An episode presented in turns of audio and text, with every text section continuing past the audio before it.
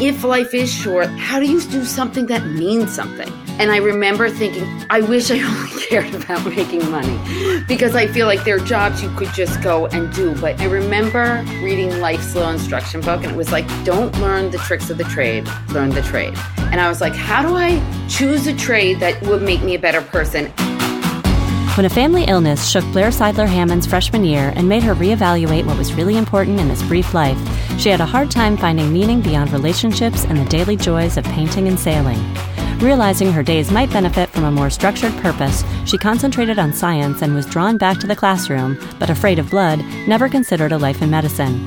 Find out how leaning into joy in relationships can actually be the same thing as finding meaning on today's Roads Taken with me, Leslie Jennings Rowley. Today I'm here with Blair Seidler Hammond, and we are going to talk about times that keep you in one place and times that put you in another, and where that ultimately takes us. So, Blair, thank you so much for being here with us today. I'm happy to be here. Thanks. So, I start these conversations with two questions typically, and they are these When we were in college, who were you? And when we were getting ready to leave, who did you think you would become? That's so interesting. Um, when I started college, actually, my mom was sick with cancer and she died at the end of my freshman year. And Dartmouth was so supportive and amazing. And then I sailed a lot. I had this period of time when I was at college. I remember after my mom died, being like, why is everyone stressing out so much? Like, you're all chasing the wrong things. And I was a studio art major and I sailed a lot, like literally every weekend. And I was like, people aren't appreciating the process. Like, it's such a short life. Like, what's going on? And you know, you have that, you, you almost see the end when you're still sort of at the beginning. And I love sailing. And I was like, you just have to each day find the joy, relationships are what matter. You know, you go to a funeral, you talk at a funeral. I remember I came up the day after my aunt's funeral, drove up, took all of my exams, packed my dorm, and came home for the summer. And then I went back up that fall. And I was like, what is what is the meaning of all this? And so I, I, I painted a lot mm. and I mm. sailed a lot, but I always loved science.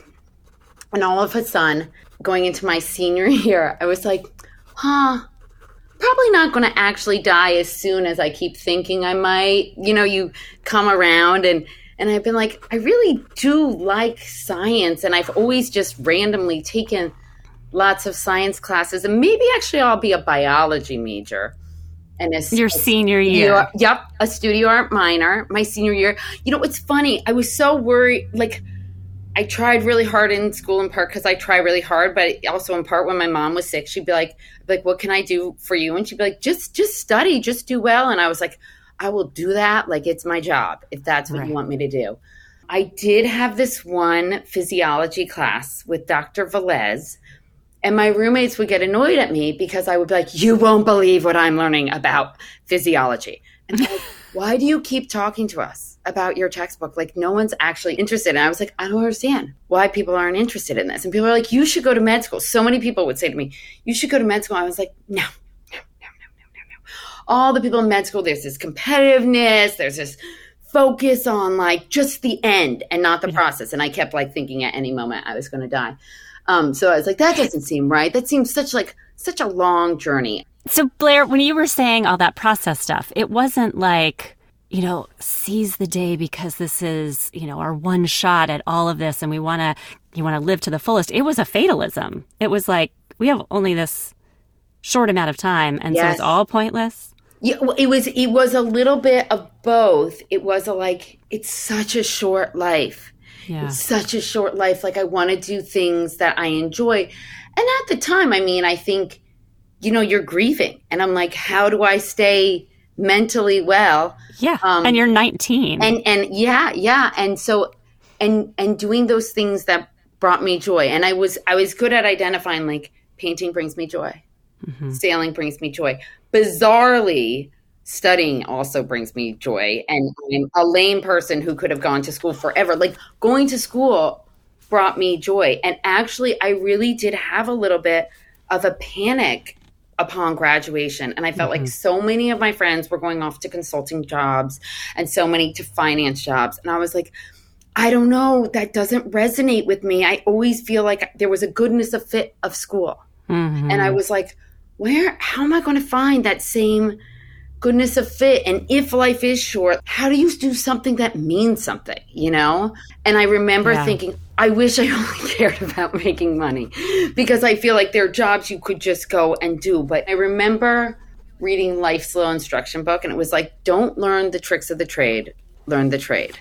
And I was like, how do I learn a trade? And how do I choose a trade that to do it, it would make me a better person. And I still, our graduation speaker, I don't know if you remember, David Halberstam said, yeah. the most important decision you make besides the partner you choose mm-hmm. is the career you choose. And if they're paying you a lot of money to do it when you're like 22 years old, it's probably because you wouldn't do it if they didn't pay you that.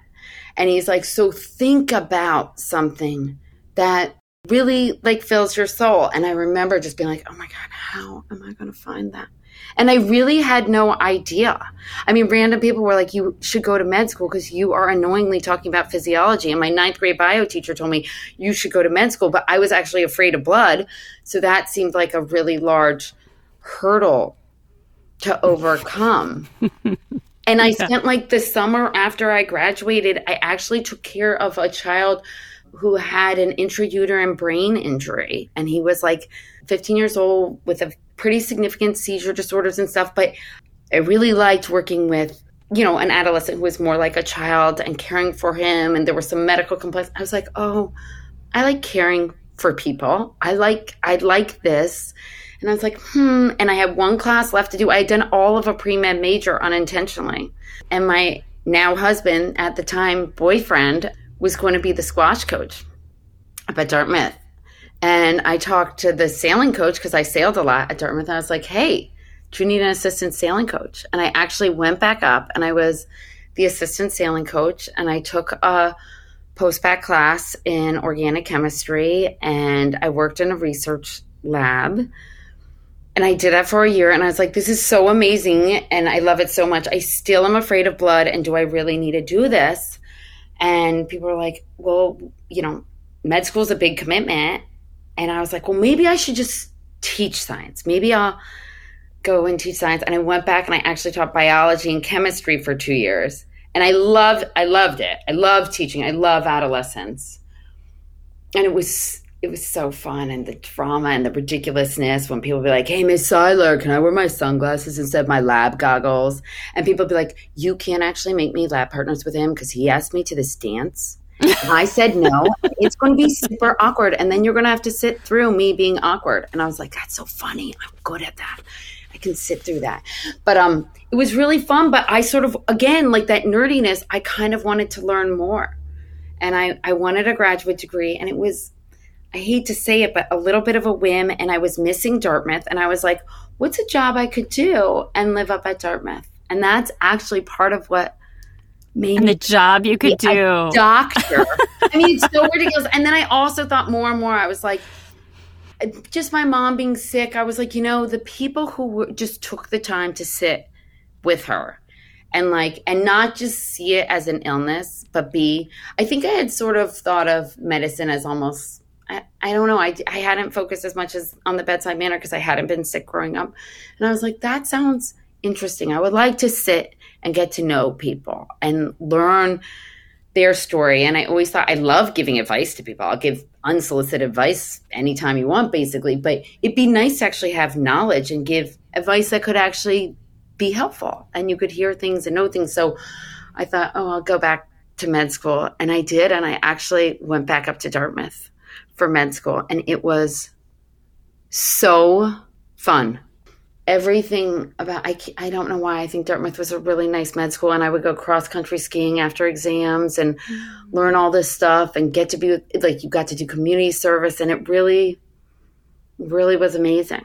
I mean, it, it was like an embarrassing story interviewing for med schools. They're like, so you've done nothing in medicine, and you're interested, you think, based on nothing and you're afraid of blood. So how's this going to play out? Um, and I was like, I don't know. It's just an idea I have. I have this weird idea because someone told me my roommate said maybe I should do it. So well, and so Blair, within that process, you're big on process. Did you find that it was kind of the training of the the book part and the wow, let me tell you about this thing about anatomy and the learning or the part that was going to get you closer to the bedside manner and the practice that fed you more or was it the combination and that you really did find something that like put it all together I think it was actually the combination. And the truth is, the first two years of med school, when you're doing a lot of just the book learning and studying, I love that part. That was not at all painful. And most people find it painful. And I did, you know, surgery, and I was like, this is definitely not for me, people. And I'm going to pass out here if I stand any longer. It was in pediatrics where when I was in there, with all the patients where you can be silly, where you can blow up the gloves into balloons and you can bring the silliness and try and have that I don't real connection with the patients. I, I I loved getting to know patients on other services, but I felt like you I spent more time. I was like, I just like being around children. And that's when I was like, oh, this is amazing. And and and getting to know the whole family. And so many people are like, oh my gosh, PEDS is amazing because the children are so great, except the parents are so irritating that you will not want to do it because parents are going to drive you crazy. But I I love that part of it. I loved the parents caring, and it's sort of I can't explain it. It almost reminded me of my mom caring for me, and there was just a closeness that I was like, oh, I love this. I love how much parents care about their children doing well. That's wonderful. So that just it all of a sudden when I did my PEDS rotation, I was like, done. I finally found that. Like I always talk about finding your resonating frequency. Like where does it just like naturally flow? Yeah. And that sort of seemed it. Yeah, and we will definitely get back to the parenting part probably in two ways. But so you figured it out during that rotation. Then you go through the whole matching and all that and figuring yep, out. Yep, that's yep. the kind of doctor you're going to be. story. Right. Um, but you kept, unlike many of us, kept your college boyfriend, who is now Did. husband. So, how did that work? How did that work for him in Hanover? What was his life doing at the same Hilarious. time? Poor guy. Um, well, I will say he's a very patient human. Like everyone will be like, he, the joke is he's like the Dalai Lama on Valium. He's a laid back human being. And so he was in law school was while I was in med school. And so we would see each other like we never broke up through all of that. And then he had a job in New York and my family was in the New York area. So I was like, oh, well, I'll come to New York for residency. And in our mind, we are like, we'll go back to Hanover. Like that's where Hmm. we one day will want to be probably because I just, I loved it so much. And that's part of how I chose my residency at Mount Sinai. We got married right two weeks before I graduated from med school and then moved in. And I was like, oh my gosh, being married is so fun. And he's like, maybe it's just that you're also like getting paid for work instead of just taking tests. And maybe it's that you're, we're not doing long distance. I was like, it just seems so fun. And then, of course, it's a pediatric residency and I like children and I didn't have my own kids. So working hard sounded great and Yeah. fun. And and in New York I said it's like you see the whole world you know all, all different patients. So residency was really fun. And I don't know I feel bad for him. I feel like his life wasn't he was a lawyer. That's not as I hate to say it for for some people maybe it is but it didn't seem as fun as being a pediatrician. Well, I'm sure you kept his life fun. So that thinking you were going to go back to bucolic rural New Hampshire, this mm-hmm. was just like a you know city time, yeah. But city time turned into the rest of the time. I right? know. That part is weird. It's funny because I I finished my residency. I did a made up medical education fellowship. So I knew I'd like to teach. And it's funny when I was interviewing I said, "One day maybe I'll teach and be a doctor and do research." And the person's like, "You're not going to be doing all of that one All day. It's not possible." And now I'm like, "Oh, you were wrong. It is possible." But um So I got to stay on teaching the pediatric course. It's called the clerkship and the sub internship um, at Mount Sinai while I was doing this medical education um, fellowship. And interestingly, I got offered a job actually up in Hanover. It was my dream job. I had a one and a half year old. I was pregnant with my second. And I literally, I'm like, I'm going to go back, back to Hanover. I like interviewed. I was like, oh my gosh, I love all these people. I love Hitchcock. I love it here so much. We had so much fun here in college. And my sister called me and she's like, just so you know, all those mountains you and Scott hiked, you can't hike with a two year old and a newborn. And just, you know, putting on snowsuits and ski boots with young children is really annoying. And like she just was saying all this stuff. And, and then Scott's like, here's the problem. And he kept looking, he's like, there just aren't a lot of law jobs up there. And I was like, do you want to coach the squash team again? Like, what do we do here? It was sort of like a, a little bit of a crisis for me because yeah. I, I did want to go back up there. But then my dad um, has Alzheimer's. And I was like, gosh, I feel like I need to be closer by. And the diversity of the patients in New York City and the need of so many it's very rewarding. You know what i mean? There was something right. kind of special and unique and i felt like i had kind of built this made up fellowship and then i built a made up thing called the teaching rotation. I was like and then they let me build my own practice like a faculty practice like all these i, I was like every time i have an idea they say yes. So but it was it was the, one of the hardest decisions to make in my career possibly the hardest was to say no to that job. That sounded so awesome yeah. But it is great to know that you were choosing between two things that either way was going to be great for you. And so this has turned out just a different way. And one of the things that you, one of these brilliant ideas that they've said yes to involves another one of our classmates who talked about co-founding something with you yes. at Mount Sinai. And that brings us back to the recognition that a sick child isn't just a sick child or an unwell child or even a well child uh, isn't those things without a parental system around them. So, talk to us about your next brilliant idea. The, the other ones weren't brilliant ideas. Those were like stumbling into things. But um, this was more actually the idea of almost responding to a need. So I was doing general pediatrics and I was teaching medical students and residents about pediatrics. But as I was doing general pediatrics, I was trained on, you know, diagnosing meningitis and treating ear infections, and I knew a lot about the medicine. But more and more, what I was seeing were developmental delays, anxiety disorders, mental health disorders, kids who are biting, hitting, not not sleeping well, and and parents kept asking me these questions, and I wanted to be like, I went to med school. This was not taught in my med school, and so my fellow classmate, Eliza Pressman, was a developmental psychologist in New York. And so I would often call her with th- these type of questions and be like, which should I recommend Eliza to the family? What resources, etc. And we would often talk and she would sometimes ask me some medical questions too.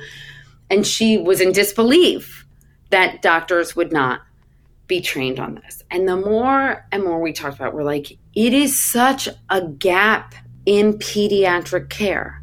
Developmental psychology and understanding developmental psychology is so the essence of long term wellness.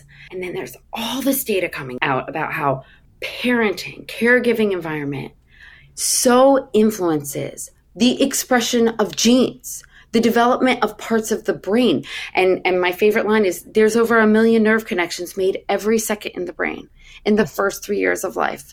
And 90% of brain growth is by age five. And it is literally the back and forth interactions of caregivers that help that brain and child flourish and long term health, not just emotional and social, but actually physical and, you know, academic and all those other wonderful, important things. And so we sort of got together this idea of like, how can we train physicians to get this baseline knowledge? And how do we think about weaving in sharing the science of early development and positive caregiving behaviors into the healthcare space?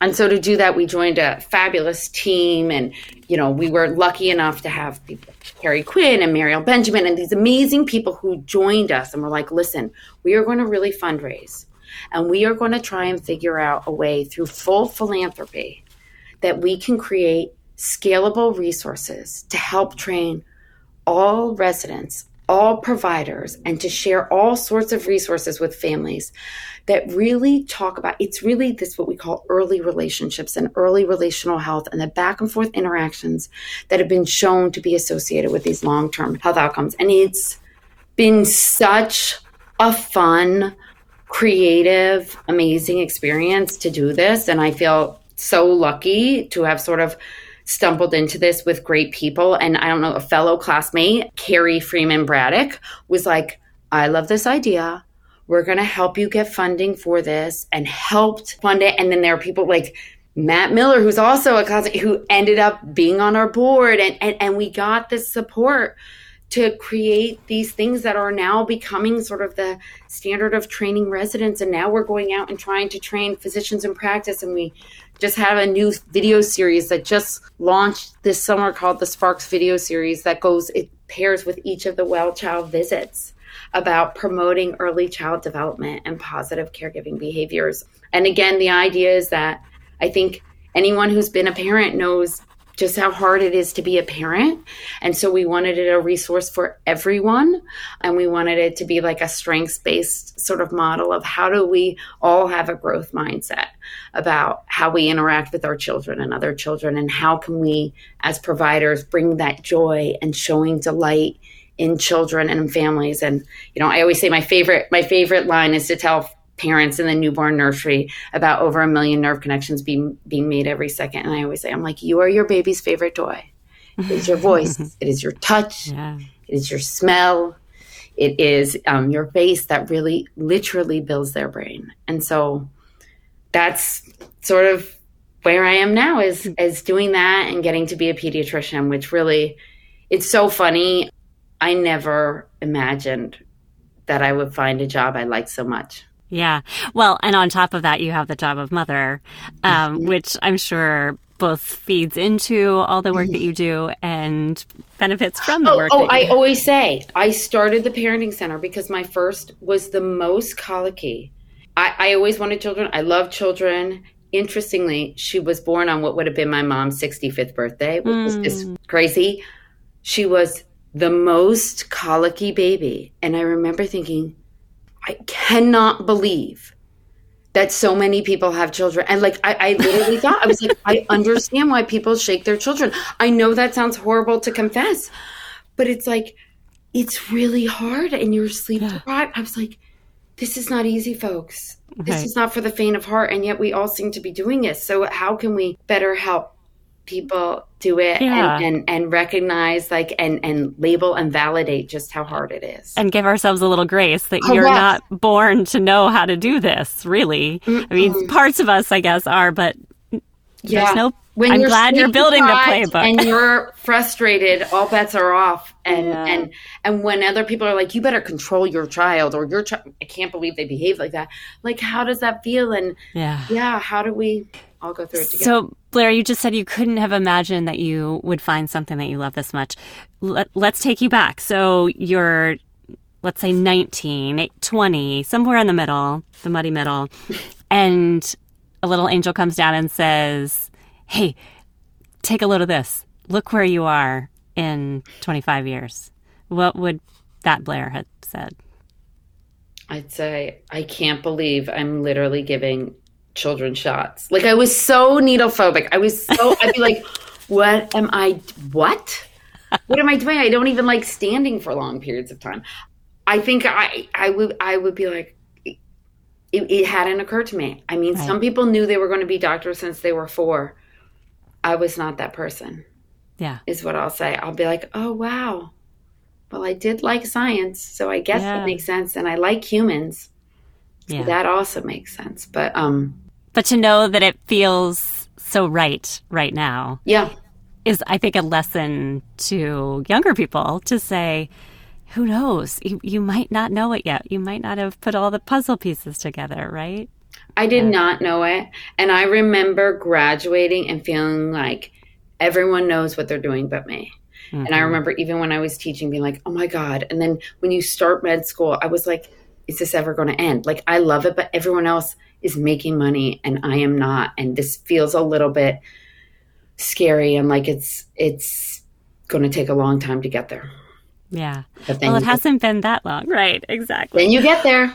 Yeah. Well, Blair, thank you so much for sharing this because I think it's just full of good surprises and some real wisdom. And clearly, you have found a place for yourself, or many places, multifaceted place for yourself that that is working. So. And I'll just say this: it's really nice to have great friends from Dartmouth because you can do great things with them. So keep in touch with your friends. That was Blair Seidler Hammond, a board certified pediatrician at the Mount Sinai Doctors Faculty Practice, where she founded the General Pediatrics Family Practice. She's also an assistant professor in the Department of Pediatrics at Mount Sinai, where she has received their Excellence in Teaching Award. Along with classmate Eliza Pressman, Blair is co founding director of Mount Sinai Parenting Center, where she also serves as director of medical education, helping to transform the way pediatric healthcare is delivered by maximizing opportunities to promote strong parent child relationships and early child development within everyday healthcare interactions. She applies her work at home, too, living and parenting as she does with her husband and classmate Scott Hammond and their three children in Westchester, New York. We like to think we're promoting stronger relationships among our featured guests and our listeners through our show. Feel free to drop us a line at roadstakenshow at gmail.com or through the Contact Us page at roadstakenshow.com to let us know how you've been impacted by the show or what your favorite moments have been so far. As always, thanks for listening, and be sure to join me, Leslie Jennings Rowley, for future episodes of Roads Taken.